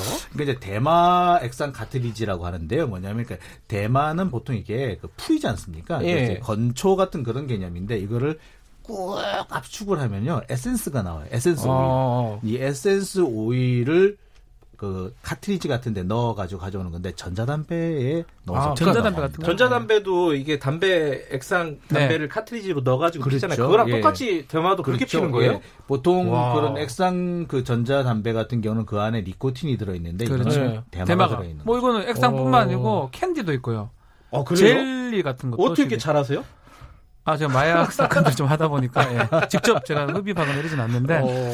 그래서 이제 이번에 이선호 씨가 젤이라든지 캔디, 예. 또 액상 카트리지까지 이렇게 밀반입하다가 사실 검거가 됐죠. 우리나라에서는 이게 액, 그 마약 캔디나 마약 젤리라는 이름보다 마약 수지 대마 수지란 이름으로 더 아, 알려져 있었어요. 그렇게 그러니까 얘기하나요? 그러니까 음. 덩어리 형태로 되어 있거든요. 그러니까 음. 이제 이 액상으로 된 것을 굳히면은 덩어리처럼 돼요. 그렇죠. 그래서 음. 그 대마 수지 이렇게 알려져 있었는데 이거를 이제 마치 사탕처럼 음흠. 혹은 뭐 이렇게 젤리처럼 재가공을 한 겁니다. 그런 것들까지 가지고 들어다가 적발이 됐다. 개가 찾아내요. 개가 그 마약만 어. 냄새 맡던 와락 하면서 이렇게 붙는데 아마 개나 뭐 이쪽에 찾아냈지 않을까 생각이 듭니다. 한국에 들어오면서 네. 세관에 적발이 된 거네요. 그렇죠. 개가 찾았는지, 뭐 그건 알 엑스레이가 없습니다. 찾았는지 네. 거기까지는 아직까지 모르겠지만은 근데 이게 그 사실 최근에 CJ 말고 언뜻 기억나는 것만 해도 SK, 현대, 예. 현대, 3세들. 예. 예. 그리고 뭐그 남양 거슬러 남양유업 예. 뭐 등등등 이렇게 재벌가들 얘기가 많았어요. 그 마약 관련된 아니 좀 이게 뭐랄까요? 이게 조심, 아 조심하다고 그러면 몰래 뭐 들어오라는 얘기고 이게 아니라 뭐좀 뭐랄까 안 해야 되겠다 이런 마음이 없었나요? 이 자제라고 해요. 자제, 아 좋은 표현이네요. 조금 예. 달리 봐야 될 것 같아요. SK나 현대 3세들은 이제 실형도 받고 이랬는데 네. 그 사람들은 구매하고 흡입을 한 거고요. 예. 그 사람은 직접 밀반입하지는 않았어요. 예. 직접 뭐 자신들이 사들어 온 건 아닌데 이선호 씨는 놀랍게도 본인이 직접 그것을 구입한 후에 세관으로 돌아다가 지금 걸린 거거든요. 인천공항에서. 음. 이 부분은 형이 상당히 높아요. 아, 그래요? 법적인 자체가 아예 다릅니다. 어. 구매나 흡입은 1년 정도의 징역인데 밀반이 밀반출은 무기 아니면 5년 이상의 징역입니다. 5년 이상이에요? 예, 예. 사형에 뭐그 살인에 가까운 아주 중범죄로 지금 보는 건데 이것을 직접 본인이 했다는 게 상당히 놀랍기도 하고요. 뭐 마약 하는 사람들이 이게 형량이 있기 때문에 직접 음. 밀반을 하는 건 거의 없습니다. 그러니까 모르고 또 하는 수 있지만 이거 모르고 네. 할 정도의 양은 넘어간 거거든요. 이게 상당히 지금 놀라운 음, 일입니다. 근데 이제 여러 가지 뭐 이유가 있을 것 같아요. 왜 재벌가에 자꾸 이런 일이 생기느냐. 뭐 네. 뭐 다른 애들도 이미 몇, 몇 명이 적발이 돼가지고 처벌받는 걸 봤는데 왜 그러느냐라고 네. 이제 뭐 의아하게 생각하시는데 좀 이상하죠. 예. 예. 사실 이번에 적발된 됐던 그 SK라든지 현대라든지 이쪽 그 3세 4세들도 보면 네. 사실 10년 전에 한 번씩 다 적발이 됐던 거예요. 벌써 여러 차례 무범이었어요. 아. 상습범 정도가 됐기 때문에 사실 이번에 된 거였거든요. 처음이 아니라 예, 예. 바로 이런 겁니다. 이게 사실은 보니까 어, 이런 재벌가들, 물론 제가 단정적으로 말씀드릴 거는 못 됩니다만, 네. 예, 이런 그 미야, 마약 밀반입이 그 전에도 여러 차례 존재했을 가능성, 그래서 네. 어떤, 어, 경각심 자체가 좀 많이 그, 좀 떨어져, 떨어져 있는, 있는 상황이 음. 아니었느냐, 네. 느슨해져 있지 않았었겠느냐. 그러다가 최근에 이제 마약 관련해 가지고 수사라든지 검색이 강화되니까 적발된 게 아니냐. 음. 사실 이런 추정이 오히려 더 가, 능하지 않을까 음. 싶습니다. 그러니까 마약 투약이 이렇게 이제 밀반입 하는 거는 굉장히 큰 문제면은 아, 그렇죠. 어 그거를 감수하면서까지 들여왔다는 거는 뭐 여러 가지 추정은 가능하겠네요. 뭐 중독이 그렇죠. 됐다거나 혹은 뭐 뭐랄까요 위험을 걸려도 벌을 안 받을 수 있겠다. 뭐 이런 뭐 생각. 가지죠. 뭐 이런 느낌. 사람이 뭐. 합리적으로 예. 판단을 예. 한다고 합니다. 뭐 범죄학이나 형사 정책을 예. 보면. 근데 자신이 이제 안 걸릴 것이라고 판단할 수도 있고요. 예. 걸린다 하더라도 내가 뭐 징역 살거나 이런 가능성은 적다. 그렇게 했을 때 범죄로 범행으로 나간다는 건데 지금 이선호 씨 같은 경우는 그 두 가지를 생각하지 않았을까? 안 음. 걸릴 것이다. 음. 그렇지만 이거 구입할 방법은 이게 가장 간편하고 이걸 꼭 해야 되겠다. 음. 그래서 지금 간이 검사를 했답니다. 일주일 정도 그 간이 검사를 했는데 소변에서 지금 나왔대요. 아. 그러면 아마 추측컨대 일주일 정도 전에는 이 마약을 했을 가능성이 높고요. 예. 더 정밀 모발 검사라면 그 정도에 따라 다 나오거든요. 음. 그것도 뭐 봐야 되겠지만 상당히 중독성 중독됐을 가능성도 배제할 수 없는 겁니다. 이렇게 양성 반응이 소변 검사에서 나왔고 그리고 현행범이었잖아요. 그렇죠. 들여오다가 네. 적발이 됐는데 그런데 풀어졌단 말이에요? 네. 여기 좀 논란이 있어요? 사실 좀 이해가 안 되는 부분이에요. 이게 왜냐하면 이게 그 일단 그냥 단순 마약 투약 사범 같은 경우에는 풀어주는 경우도 있어요. 네. 사실은 그러니까 좀 신분이 확실한 경우 풀어주기도 하는데 이번 경우 같은 경우는 사실 대 양이 상당히 대량이거든요. 네. 대량으로 밀반입을 하다가 적발된 사례인데 어 인신구속을 하지 않았다는 건 조금 이례적인 사례에 속합니다. 그리고 음. 제가 뭐 아까 잠시 말씀을 드렸습니다만 이렇게 대량의 마약을 이렇게 허술하게 들려왔다는 건 뭐냐면 그 전에 보통 이런 행동을 하는 사람들은 뭐냐면 그 전에 안 걸렸다라는 그렇죠. 그런 경험이 있기 때문에 그런 경우가 대부분입니다. 그렇다고 생각할 수 있죠. 예. 예. 그렇다고 본다면은 사실 여죄를 추궁해야 될 필요가 있기 때문에 쉽게 이렇게 풀어주지는 말았어야 하는 그런 상황이거든요. 근데 그런데도 이렇게 풀어줬다라는 것은 사실 좀 너무 이례적이지 않느냐. 그래서 좀 음. 특혜일 수도 있지 않겠느냐라는 의혹이 좀 들죠. 특히 말씀하신 것처럼 그렇죠. 장기 어, 짧아야 5년, 5년인데, 이상인데 네. 그 최대 무기까지 갈 수 있는 범죄인데 이거를 그냥 별다른 조치 없이 풀어줬다라는 것은 물론 저 뭐 증거도 다 확보했고 진술도 받았지만 풀어준다는 건 좀 이례적입니다. 예전에 현대 뭐 SK 그정 그든 다 구속이 됐었어요. 예. 체포가 돼서 그때 이유가 공범도 있을 수 있고 중독성이 있다라고 했는데 지금 이선호 같은 경우도 지금 봤을 때 공범의 여지가 충분히 있을 수 있습니다. 왜냐하면 밀반입을 했다는 거는 네. 양이 너무 많아요. 예. 혼자 어떻게 하기 위해보다는 다른 쪽하고 또 같이 할 수 있는 가능성을 배제할 수가 없는 거거든요. 음흠. 그렇다면 당연히 인신 구속을 해야 됩니다. 또 내부 규칙상으로 또 검찰 규칙상 제가 정확하게 들여다보진 않았지만 법정인 자체가 5년 이상이면 구속 수사를 원칙으로 해야 됩니다. 음. 그럼에도 불구하고 또 간이 검사에서 양성이 나왔는데 이 불구속했다. 상당히 좀 이해할 수 없는 변호사가. 굉장히 유능한 변호사 아니요 변호사가 아 저도 좀 그렇게 하고 싶은데 저는 거의 실패합니다. 예. 거의 구속됩니다. 그러니까, 제가 하면 그러니까 변호사 입장에서 보시면은 굉장히 이례적인 그렇죠. 저희 가면 아. 구속될 게 뻔하니까 네. 만약 제가 만약 그 저도 뭐 사건에 직접 초 초창기에 가는 경우도 있습니다. 네. 인정을 하고 구속된 거를 대비해서 변론할 것을 준비하고 네. 조사받을 걸 준비하는데 이거는 이렇게 풀려날 거라면 참 변호사 잘하네요. 근데 누군 누군지 궁금합니다 제가. 아, 네. 비싼 변호사 아, 한번 좀 알아. 아니요 안만 비싸도 이걸 참. 네. 이선호 씨, 그러니까 CJ 3세라고 하는 이선호 씨는 어떤 사람이에요? 이선호 씨는 이재현 회장의 장남이죠. 장남. 근데, 예, 근데 음. 지금 문제는 뭐냐면은 이재현 회장의 장남이고 이병철 회장의 이제 장손이죠. 장손의 장손인 네. 거죠. 그 이맹희 전 CJ그룹 명예 회장의 이제 말 그대로 장손이고요. 네. 근데 지금 바로 CJ그룹에서는 이 이선호 씨가 지금 곧 경영권 승계 작업이 시작됐다라고 지금 얘기를 하고 있어요. 그래요? 그전엔 예. 그전에는 일단 저 해외 지사 이런 쪽으로 일을 하다가 최근에 이제 기획부서 쪽으로 지금 넘어왔거든요. 그러니까 네. 경영에 대해서 본격적으로 개입을 하고 경영 수업을 시작을 했다라고 얘기를 해요. 보통 네. 이런 정도면 한 10년쯤 뒤에는 이제 본격적인 경영 전면에 나서게 되거든요. 어, 지금 올해 29인데 10년쯤 뒤면 40살 정도쯤에는 어, 경영에 본격적으로 이제 나서게 될 것으로 보이는데 예. 어, 문제는 이렇게 되면은 이 당장 마약 때문에 문제를 일으켰으면 사실 경영권 승계 작업에서 상당히 좀 지장이 생길 가능성이 높아집니다. 그렇겠네요. 그렇죠. 어, 당장 뭐 예를 들어 이사로 선임을 한다고 치더라도 주주들이 반대할 수도 있고요. 그렇죠. 그리고 5년 동안 만약에 형을 5년 이상 받으면은 감옥에 있어야 되는 거잖아요. 그렇죠. 그 때문에 이제 뭐 법상으로 뭐 등기사를 할 수 없다 이런 제한은 사실 없습니다. 상법상에 그 예. 제한은 없는데 예. 회사 정관에 뭐 그런 게 있을 수도 있고 지금 말씀하신 것처럼 주총에서 문제를 삼을 수가 예. 있습니다. 요새 같은 뭐 스튜어드십 코드도 네, 있고 예. 지금 국민연금이 한 7% 갖고 있거든요. 네. 뭐 그걸 뭐 활용하진 않겠지만 네. 국민연금 그런 것들 포함해서 뭐 이재현 회장이 가장 뭐 40% 이상 갖고 있긴 하지만 네. 상당히 승계 작업에 차질이 생길 염려가 큰 거죠 지금은. 근데 지금 그 다른 재벌가들 아까 말씀하신 SK나 현대그룹 보면은 어 형을 어느 정도로 받았어요? 그 뒤로? 대부분, 대부분 다 이제 실형보다는 주로 이제 집행유예로 나오는 경우가 많았는데 이제 그 경우가 또좀 틀립니다. 왜냐하면은 예.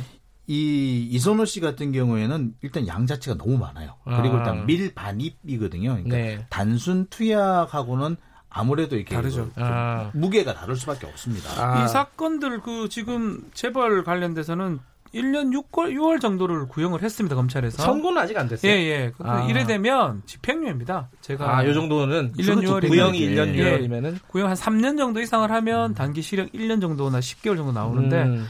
그리고 초범일 겁니다 아마 이분들 이 사람들 예. 그래서 아마 집행유예 나올 가능성이 좀 높고 다만 지금 우리 장 기자님 설명하신 것처럼 이선호 씨는 이게 좀 정확하게 우리가 다른 내용을 알 수 없기 때문에 네. 막 보도된 대로 정말 밀반입 한 게 확실하다면 최하형이 5년이거든요. 장량 강경화도 2년 6개월입니다. 음. 집행유예가 좀 어려운 상황이 아닌가 이렇게 생각이 됩니다. 음흠.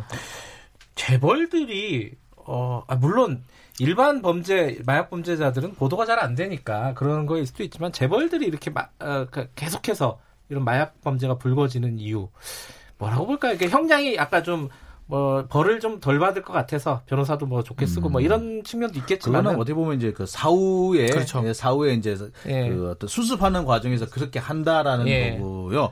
근데 사실 왜 이렇게 쉽게 빠져드느냐라는 예. 부분인데 그 부분이 궁금해요. 뭐두 가지 얘기를 하더라고요. 한 가지는 그 워낙에 강압적인 데 있기 때문에 스트레스가 많아서 그러니까 음. 재벌가가 생각보다 특히 이제 아들들에 대해서는 강압적이라고 해요. 어, 그러기 때문에 그런 거에 대한 스트레스를 받다 보니까 이렇게 좀 엉뚱한 곳으로 흘러나간다라는 얘기도 있고 네. 또 다른 측면으로는 어, 경우에 따라서는 너무 쉽게 접할 수 있기 때문에 특히 해외 같은 경우에는 대마가 합법인 나라도 제법 네. 많잖아요. 그렇기 때문에 쉽게 접할 수 있는 환경을 가지고 있기 때문에 어, 또 해외에 나가게 되면은 아무래도 어, 가지고 있는 돈도 많고 하다 보니까 더, 네. 더 자유롭게 움직일 수 있어서 그렇게 되지 않겠느냐. 여러 가지 얘기가 있습니다만 사실 이거는 보면은 개인차가 다 존재하는 것 같아요. 개인에 네. 따라서 어떤 경로를 통해서 이런 그 마약을 접하게 되는지는 사람마다 다르다. 이렇게 보는 게 맞을. 어쨌든 CJ가의 이선호 씨 수사는 어떻게 진행이 되는지는 좀 지켜봐야 네. 될 일일 것 같습니다. 스트레스가 많이 쌓이면 운동을 해야죠. 그죠? 아, 그럼 돈을 뭐, 뭐 돈은 뭐가 돈 있죠? 아유, 말, 말은 못하겠어. 알겠습니다. 돈 많으면 뭐. 오늘 재벌가의 잇따른 마약 범죄 연루 아, 알아봤습니다. 고맙습니다. 감사합니다. 감사합니다. 박지훈 변호사, 장영진 아주경제 기자였습니다. 김경래 최강 시사 듣고 계신 지금 시각은 8시 46분입니다.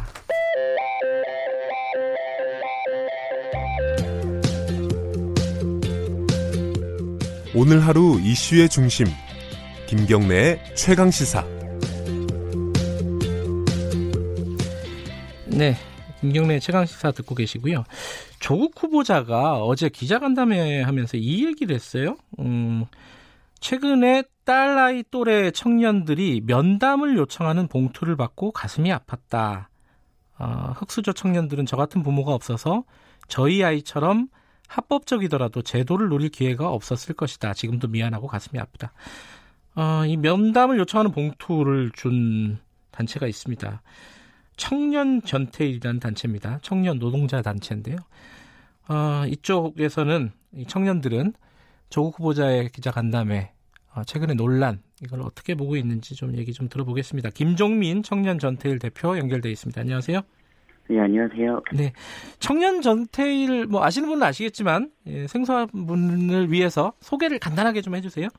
아, 예, 청년 전태일은 2016년 2월에 창립을 해서, 예. 그, 그 청년 노동자 권리 증진을 위해서 그동안 활동을 했었고요. 네. 주요 활동으로는 이제 구역 긴군 추모 행동이나, 네. 아니면 태안하련 태안하력발전소 김용균 청년 네. 집회 등을 주최했던 단체입니다. 네. 아, 실례지만 김종민 대표님도 청년에 해당되시는 분이신가요? 아, 예, 저는 올해 34입니다. 아, 그럼 좀 약간 예. 넓은 의미의 청년이겠네요. 그죠? 예. 예. 그 조국 후보자한테 대화를 좀 하자 이렇게 봉투를 건넸다고 이거 어, 이유가 뭐죠? 이제 그 조후자 딸 논란이 있을 때 네. 서울대 고대학생들이 촛불을 들며 들었거든요. 네. 근데 저희는 이제 이걸 보면서 약간 이질적이고 어 이거 좀 이상하다. 왜냐하면 그 서울대 총학생회장도 논문 1저자 타이틀을 달고 대학에 갔잖아요. 네. 그래서 이 기득권들끼리 어떤 사퇴 논쟁에 대해서 네. 여기 이제 끼지도 못하는 청년 노동자 당사자들의 99%의 얘기를 좀 하고 싶어서 음. 조 후보자에게 초청하는 음. 좀 이런 제안문을 보냈습니다. 아, 그 이제 서울대나 이런 데서 촛불 집회를 하는 학생들도 역시 기득권을 누린 기득권층이 아니냐 이런 문제 의식이 좀 있으시군요. 예, 맞습니다. 네. 음, 그러면요, 지금 말씀하신 대로 99%의 어, 일반 청년들은 지금 조국 후보자에 대한 논란, 특히 이제 뭐 음. 교육 문제겠죠. 그 음. 부분에 대해서 어떻게 보시나요? 그 뭐 많이 회원들이나 이런 분들과 대화를 하실 텐데 어떠, 어떻게들 생각하십니까? 어 이제 저희가 어쨌든 이번 조국 후보자 논란을 보면서 핵심적으로 생각했던 건 이제 계급적인 네. 이제 박탈감이었는데요. 그러니까 예. 부모의 자산과 이제 소득이 어쨌든 자녀에게 대물림되는 사회가 된 거잖아요. 네. 저희가 뭐 GDP가 3만 불이 넘는다고 하지만 한쪽에서는 김용균과 같이 그 산업 현장에서 죽는 청년들이 네. 있고 좀 이런 이제 한쪽에서는 이제 부가 계속 대물림되고 한쪽에서는 네. 계속 산업 현장에 죽는 이런 청년들의 현실을 조국 후보가 알아야 되지 않겠냐 네. 이런 생각을 좀 하나 했었었습니다. 예. 어제 기자간담회를 보면은 어, 뭐 예를 들어 뭐 권력 어, 층 개혁, 그러니까 검찰 개혁 이런 부분에서는 자기가 관심이 많았는데 네. 사회적인 불평등 이런 부분은 상대적으로 관심이 적었다. 그리고 네. 흑수저 청년들한테 미안하다. 뭐, 네. 뭐 이런 얘기들을 했습니다. 조국 후보자가. 네. 이런 해명에 대해서는 어떻게 들으셨습니까? 네, 저는 이제 그 이게 행동이 아니라 말이라고 생각을 했었고요. 네. 네, 딸 논란에 대한 면피용이 아니길 좀 바란다 이런 생각을 했었고, 음. 네, 조국 후보자가 이제 장관 여부 가 되냐 안 되냐에 상관없이 네. 여전히 딸에 대해서 박탈감을 느끼는 이 흑저 청년들 존재하고 네. 결국 이 조국 후보가 말이 아니라 이후에 네. 이 청년들의 삶을 실질적으로 개선하는데 함께 할 거냐 네. 그 행동을 보고 좀 판단해야 된다 이렇게 생각을 했었습니다. 네. 그때 이제 그 대화를 좀 하자라고 봉투를 건네시고 어, 네. 실제로 뭐 면담이 성사가 된 건 아니었죠? 예, 저희가 이제 초청했던 날에 오지 않았습니다, 조 후보자. 아, 그러면 이제 그 청년 전태일에서 조 후보자 없이 어떤 네. 모임을 하신 건데 거기서는 어떤 정리된 의견이나 이런 것들을 다시 조 후보자한테 전달하는 뭐 그런 의견들이 있었습니까? 아, 예, 저희가 이제 뭐 언론 통해서도 이제 그 한번 그 날에 나온 내용들에 대해서 네. 전문을 좀 보냈고요. 네. 그리고 어 네, 그렇게 보내고 조 후보자가 아마 알, 알고 어저께 그렇게 대답한 거 아닌가 이렇게 생각하고 있습니다. 네. 지금 뭐 청취자분 중에 어 커피 타임이라는 별명을 쓰시는 분이 예. 거기까지는 생각을 못했는데 그러고 보니까 예. 서울대 학생들도 기득권을 누리면서 다른 기득권을 비난했던 것 같네요. 뭐 이런 얘기를 보내주셨어요. 예. 근데 이게 논리적으로는 맞는 얘기인데 예. 사실 이제 예전에 뭐 정유라 사건도 그렇고요. 이게 예. 뭔가 이제 기득권을 갖고 있다고 해서 또 비판을 할 자유도 없다 이렇게 보긴 또 쉽진 않잖아요. 예, 이게 좀 생각이 좀 복잡해지는 부분인데 어떻게 좀 정리를 해볼까요? 이런 얘기는. 이제 서울대 학생들이 얘기했던 핵심적인 얘기 중에 공정성 문제가 있는데요. 네. 근데 이 공정성이 결국 1% 사이에서의 공정성 아니야. 저는 음. 그렇게 생각을 하고 네. 사회 전반적인 공정성에 대해서 적어도 네. 그 총학생회가 한 문장이라도 얘기했다면 아. 저는 그것에 대한 진정성 정말 사회적 약자 에 대한 얘기를 할 수 있었다고 생각을 하는데 예. 그런 내용이 전혀 없었다 그거 있고요. 예. 그리고 실제 이제 거기 서울대나 고려대 들어가는 학생들이 결국 네. 다 부모의 자산과 소득의 어깨에 의해서 사실 그 네. 그 대학에 들어갔던 건데 정말 밑바닥에 있는 청년들은 네. 어떤 그런 것이 전혀 없이 하루의 생존을 위해서 네. 일을 해야 되는 좀 이런 현실과 너무 대비된다. 그런 음. 데서 음. 그 행동들이 약간 이질감과 네, 박탈감이 음. 좀 느껴졌습니다. 네. 그렇군요. 그러니까 어, 서울대 학생들이 성명서나 뭐 발언 같은 걸 하면서 어, 예. 자, 자기들의 뭐 입시 문제 이런 거 말고 전체 청년들의 문제를 한마디라도 좀 언급을 했으면은 어, 네. 느낌이 달랐을 것이다 이런 말씀이시네요. 예, 예 맞습니다. 네. 예. 그러면은 그런 어떤 뭐 1%의 청년들 말고 예. 전체 청년들의 어떤 어, 삶을 위해서 어떤 것들이 지금 시급하게 필요하다 이렇게 지금 보고 계신 겁니까? 아 저는 이제 크게는 이번에 논란이 했던 입시 입시 제도가 이제 이제 학종 중심으로 돼 있는데 이게 교과로 예. 공교육에 충실하면 대학에 갈 수 있는 제도로 이번에 변경이 돼야 된다 이렇게 생각을 합니다. 문재인 대통령도 얘기했듯이 네. 입시 제도가 뭐 수능 확대나 이런 방식으로 가면 안 되고 네. 결국은 공교육 누구나 어, 대한민국이 공교육을 받으면 대학에 갈 수 있는 거기에 네. 충실한 갈 수 있는 이렇게 가야 된다고 생각을 하고요. 네.